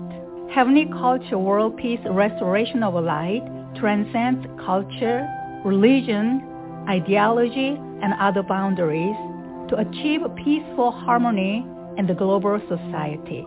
H W P L is committed to bringing world peace and cessation of war through peaceful dialogue between religious groups. I am Director Shin-Suk Kim of the H W P L Chicago branch of North America. Join us for our next gathering. Call seven seven three, five eight zero, one five zero one and be a part of the movement for world peace. Email us. Tune in to Soulful Solutions with Doctor Debbie Green on Thursdays at seven a.m. Central Standard Time and eight a.m. Eastern Standard Time to hear great topics and stories on grief and turn it into victory. Join Doctor Debbie Green to listen to stories of triumph and learn how to overcome. You are not alone in your life, and there is hope in the darkest hour. This is your time to learn strategies and solutions to improve your life. It's your time. So join Doctor Debbie Green with Soulful Solutions and call in on Thursday at seven a.m. Central Standard Time and eight a.m. Eastern Standard Time at five one five, six zero five, nine three two five with comments and questions. Look to hear from you real soon.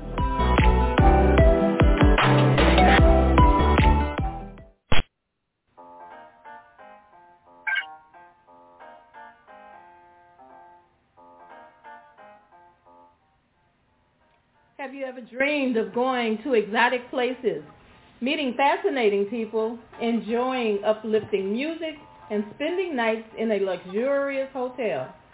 Do you look forward to a relaxing vacation where you can walk along the beach or sit in a quiet park and enjoy the sunset or sunrise? Whether you're flying around the world or driving across the country, we will share travel tips that will help you stay safe while you enjoy the journey. Join me every third Saturday of the month, twelve noon to two p.m. Central Standard Time, and move around with Deborah here on the Female Solution Show. Call in and comment five one five, six zero five, nine three two five and press one to speak.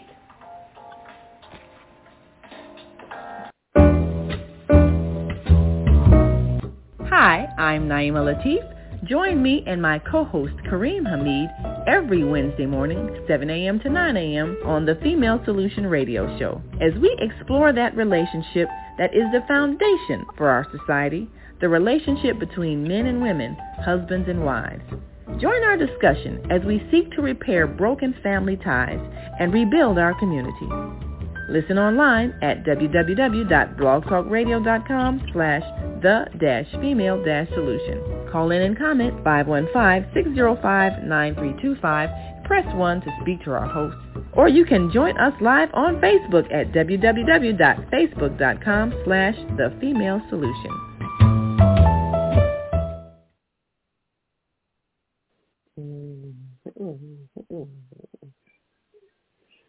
Mm-hmm.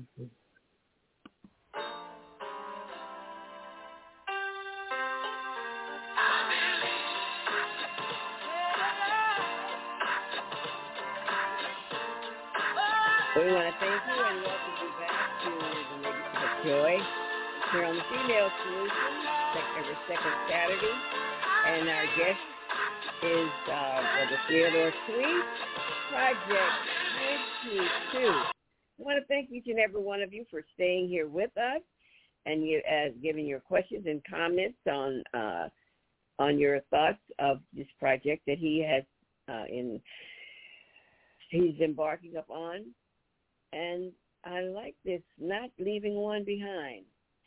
So, um, what our last caller? Did you have any comments that you wanted to make on that uh, this week? As he was complimenting you on this and also giving us a some graphic, you know, pictures of what some of the uh, military people experience. So I really appreciate his uh, his phone call, but I want to say something about uh, the military just in general. A lot of times, uh, a lot of emphasis is put on combat. I'm going to tell you a story about a man mm-hmm. called General David Petraeus. He was Uh, one of our major generals in the Iraq and Afghanistan war. He culminated to being a C I A director, but then uh, extramarital affair took him out of running to be possibly one of our next presidents of the United States. But the thing about David Petraeus is, is that he spent over sixteen years in combat. On our dress uniform, on our right arm, every six months, get in combat, you get a hash mark, like a little stripe. He had hash marks going from his elbow to his wrist. This man lived in combat. Petraeus never was injured in combat, but during training, during when we were qualifying soldiers with an M sixteen A one rifle, he was shot in the chest in Fort Benning, Georgia. A general by the name of General Jack King came over and basically saved his life by applying the compress to a compress, uh, uh, a compress to his chest, and basically waiting for the medics to arrive and and to basically minister further life-saving measures to General David Petraeus. So what I'm saying is this: a lot of times people like to talk about the wars and so forth that go on and whatnot. This is a man who was a warrior by any definition. But he was injured training than he was in actual combat. So that's what I don't want to get lost. And I know a lot of veterans right now around the country happen to be listening to this. They're clapping at it. Don't glamorize war. A lot of times people see war and so forth and so on. And most people that have been in war don't like to talk about war. Most people that deal with weapons don't like to touch weapons. Mm. That's the reason I haven't touched one for a long time. So I just I, I just say that to say that this isn't just for combat veterans. This isn't just for veterans that's deployed. All of us help all of us. It's just like a boxer going into a ring to fight someone. His sparring partner, he takes all the hits that nobody sees. So this other guy can punch someone where everybody is seeing. So I just wanted to say that uh, I really, really, really appreciate, you know, uh, that, that uh, all the callers' comments. Uh, change in the government always comes from outside the country, okay. Government. So Mama Joy, what you're doing is God's work, because you want to change Veterans Affairs, Department of Defense, Commerce, Homeland Security, and so forth and so on. You usually can't change it from within because a lot of times your voice is suppressed. In other words, you'll get fired if you say certain things about your government.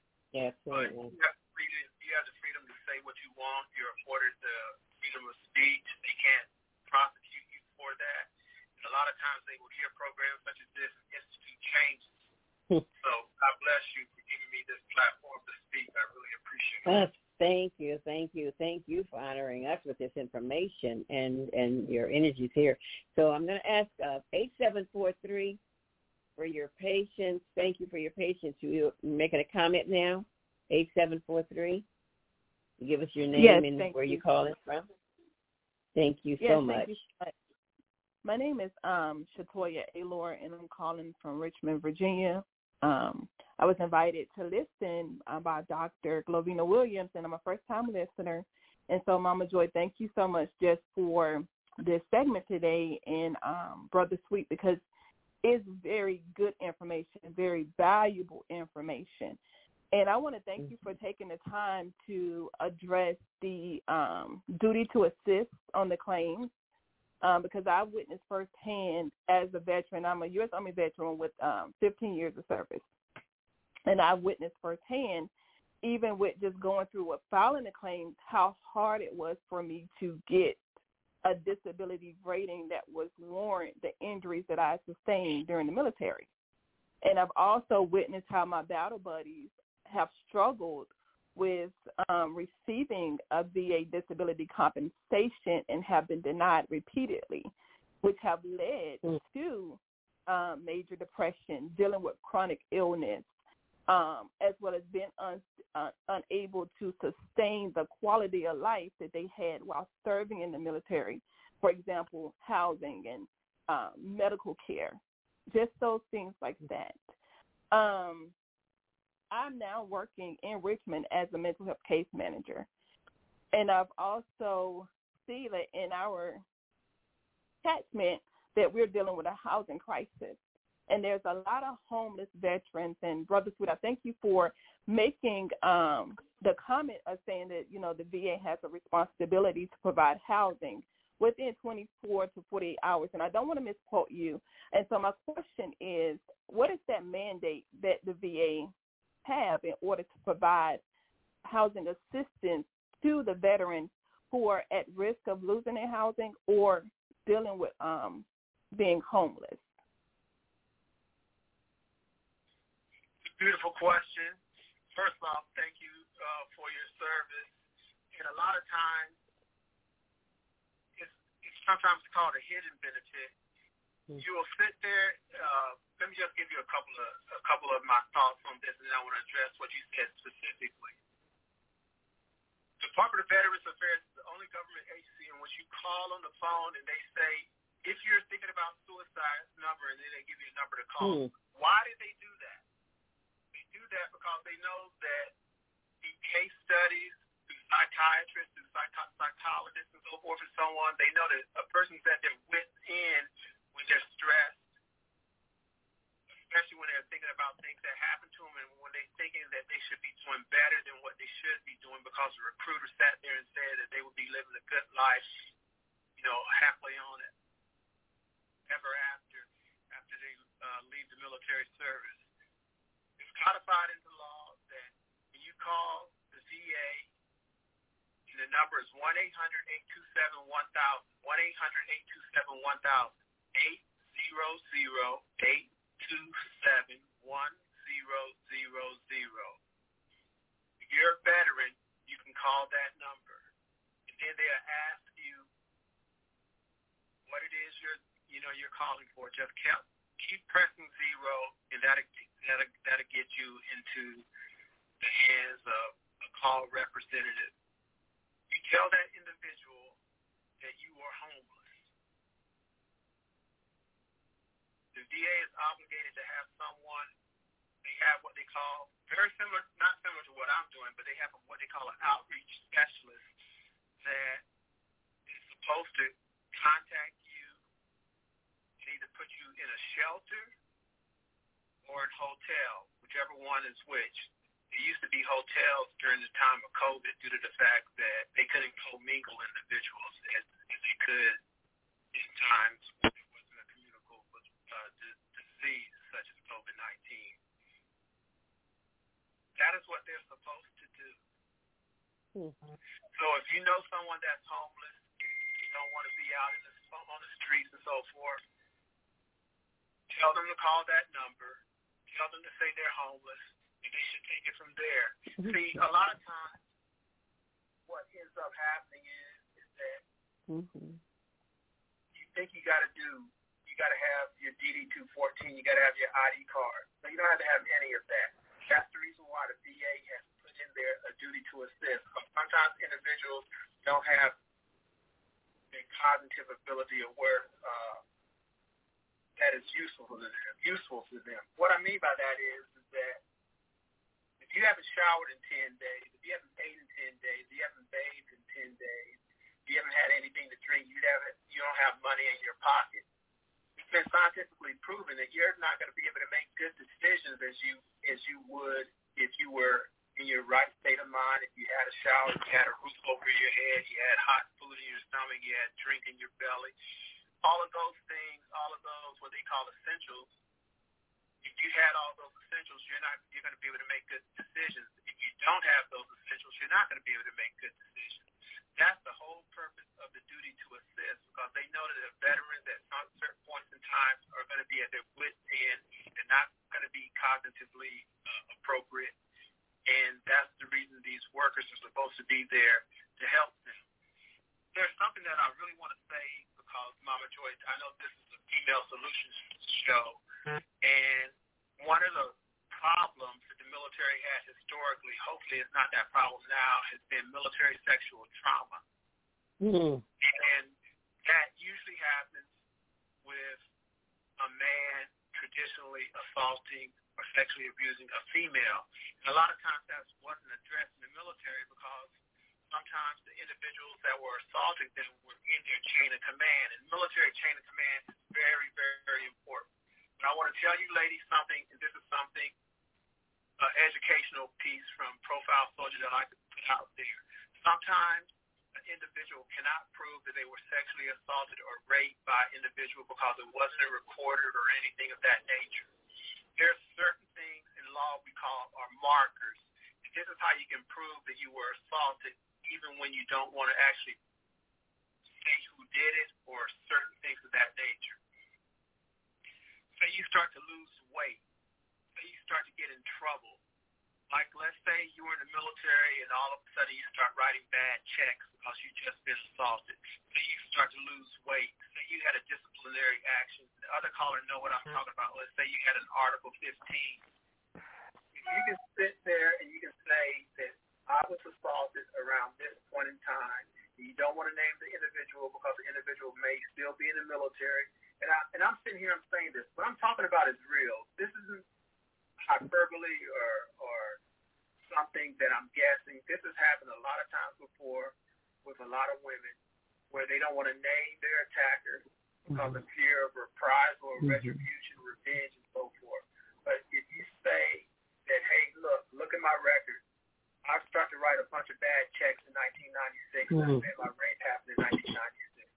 The military is obligated to use those things that's called markers, and that can actually prove that you were assaulted without mm. jeopardizing, you know, your livelihood or your safety by saying that this man did something or this woman did something back in the day and then have that fear of surprise. So there's a whole bunch of things about statute of limitations where basically meaning you're supposed to report a crime within a certain time frame from, from in which it could be criminally prosecuted. But as far as veteran benefits, there are things called markers, such as when you start to get in trouble or you start to go on leave or AWOL or things of this nature. These are markers which can validate the fact that you actually had someone assault you and you can go ahead and get your benefits. It's just an end-around way to get your benefits because the military is much like uh, civilian law, and we have this thing in lawyers that we say is not what happened, it's what you can prove. It's not what happened. Sometimes you can prove these things through paperwork, through markers, which in law we would call circumstantial evidence. It's not actual evidence, but it's circumstantial evidence, meaning it happened in or around the same time frame in which you said your assault happened. Mm. So that's what the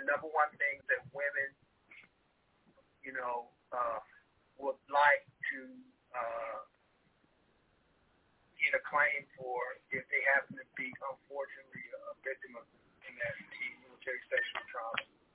That's one of the ways in which they can prove some of their incidents is because it's a physical violation, but it manifests itself as a mental health violation later on.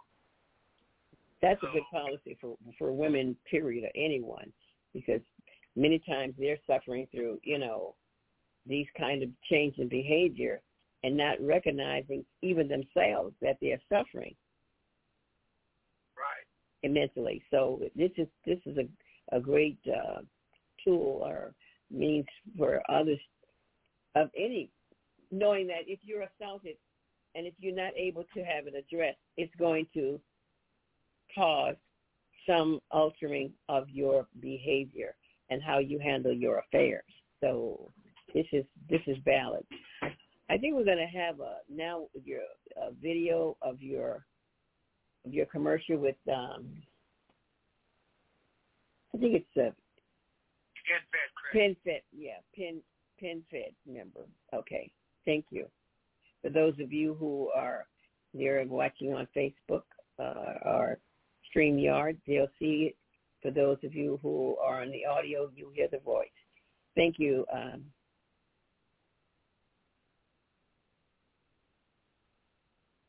We don't hear it. We have the sound. We need it's muted. We have a video. You have to, have to mute it, unmute it. I mean, we can't hear it.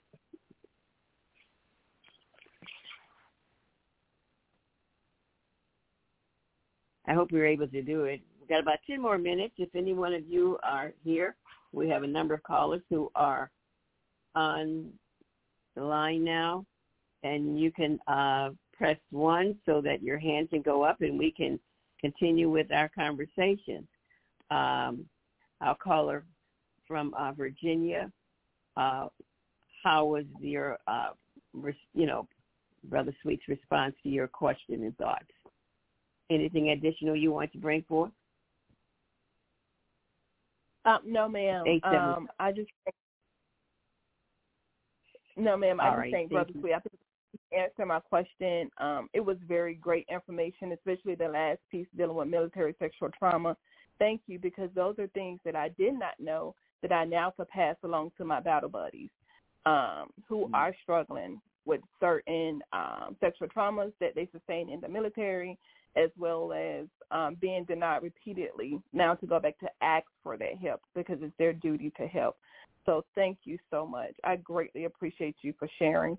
Um, and I know you're probably going to mention it, but what are some of the ways that we can follow your movement? Oh, right. Yeah. Well, um, well, through LinkedIn, I, I'm not really a, a user of Facebook. I'm on Facebook also, but on LinkedIn under Ted Sweet, T E D S W E E, if you, if you, if you link up with me there, you know, I will definitely uh, connect with you. Connections and so forth. And like I said, I, I mean this with the bottom of my heart. An individual that served in the military, any one of the armed forces, I look at them as my brother or my sister, like I do my literally blood brother and sister. And the thing about it is, you know, I'm willing to help, no money involved and so forth. Because like they say, and I honestly believe that some of the best things in life are.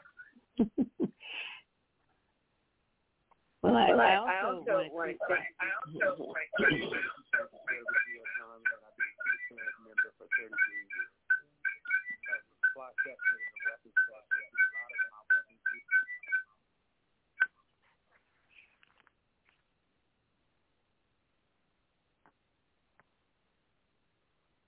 These were on nuclear sites. And so unbeknownst to me at the time, you know, I suffered from claustrophobia because I was working in Boston all the time. And so I say that because Mental Health Month is October, and I'm an advocate for veterans with disabilities, and also I'm an advocate for, you know, individuals that might have a mental health problem. A lot of people don't like to talk about it, but, you know, as, as times are passing and so forth or, you know, evolve, and I think that it's uh, something that should come more to the forefront. A lot of times a veteran is someone who is like in basic training was taught not to complain, not to complain, not to complain when you're in the service. But when you get out of the service, sometimes you need to complain because you need to have someone know what your situation is. I'm most thankful for the fact that I'm able to help someone, um, much like individuals have helped me before. Nobody gets to where they're going to by themselves. So I like the fact that I can have a positive impact on my life, on someone's life, just like they had a positive impact on my life.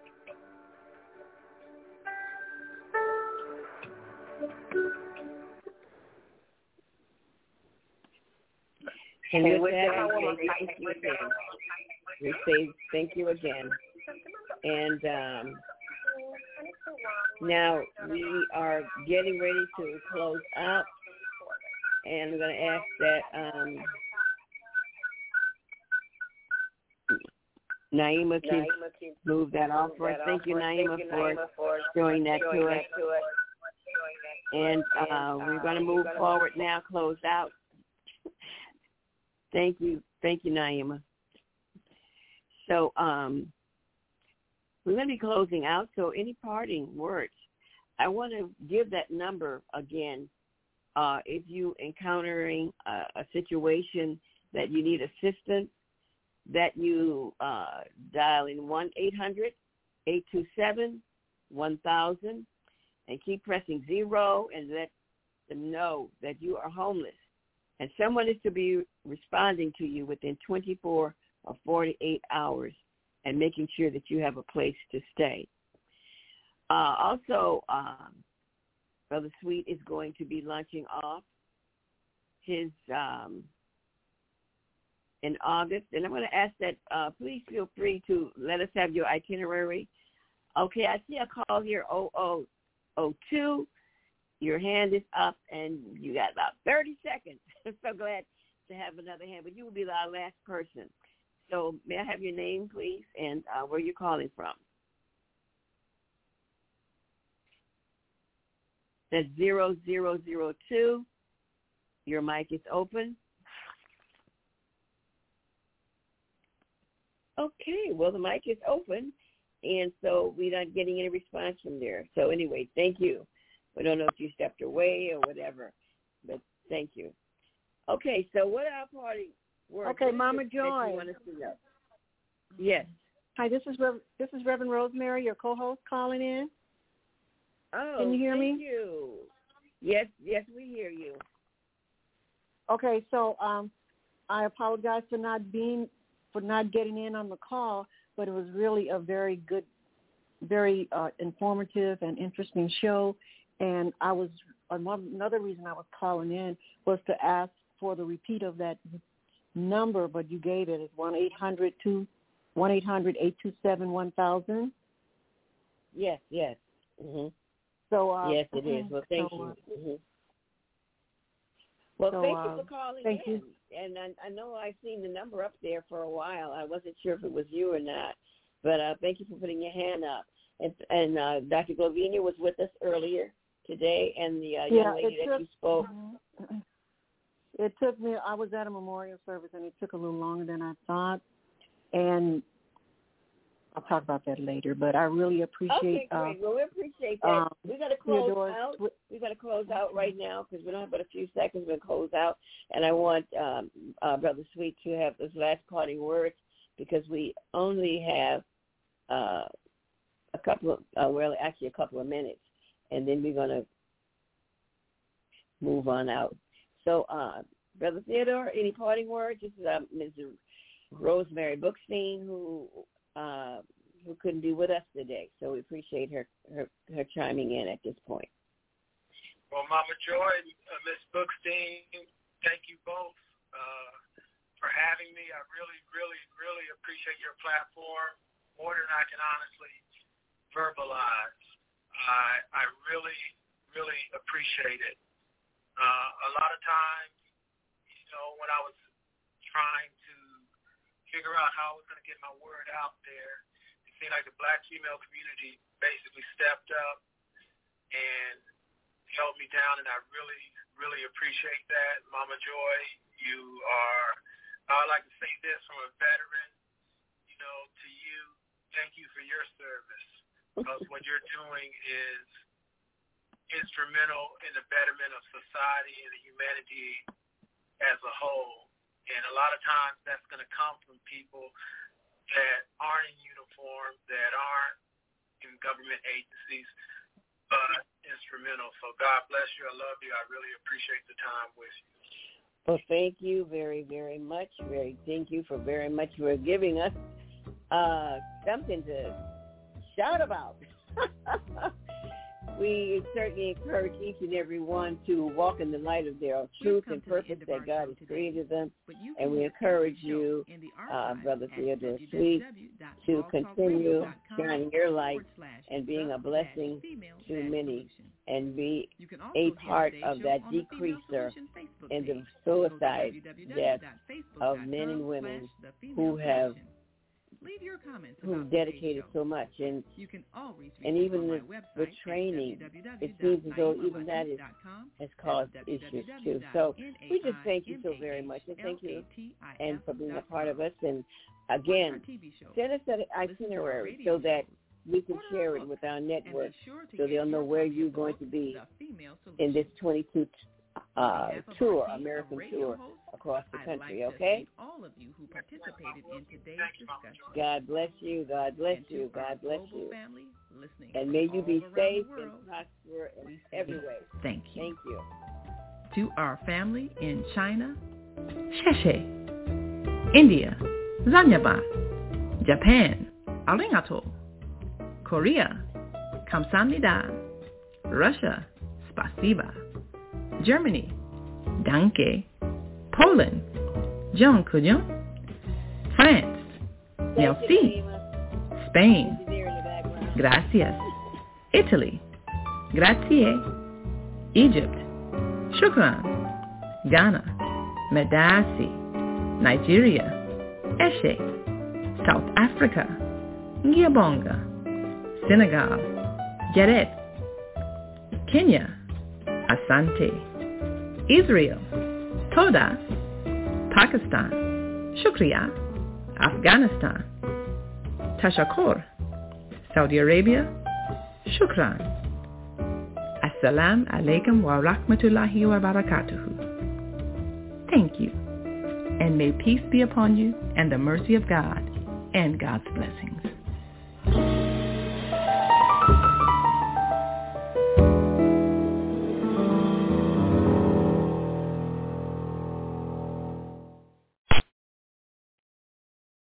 Thank you.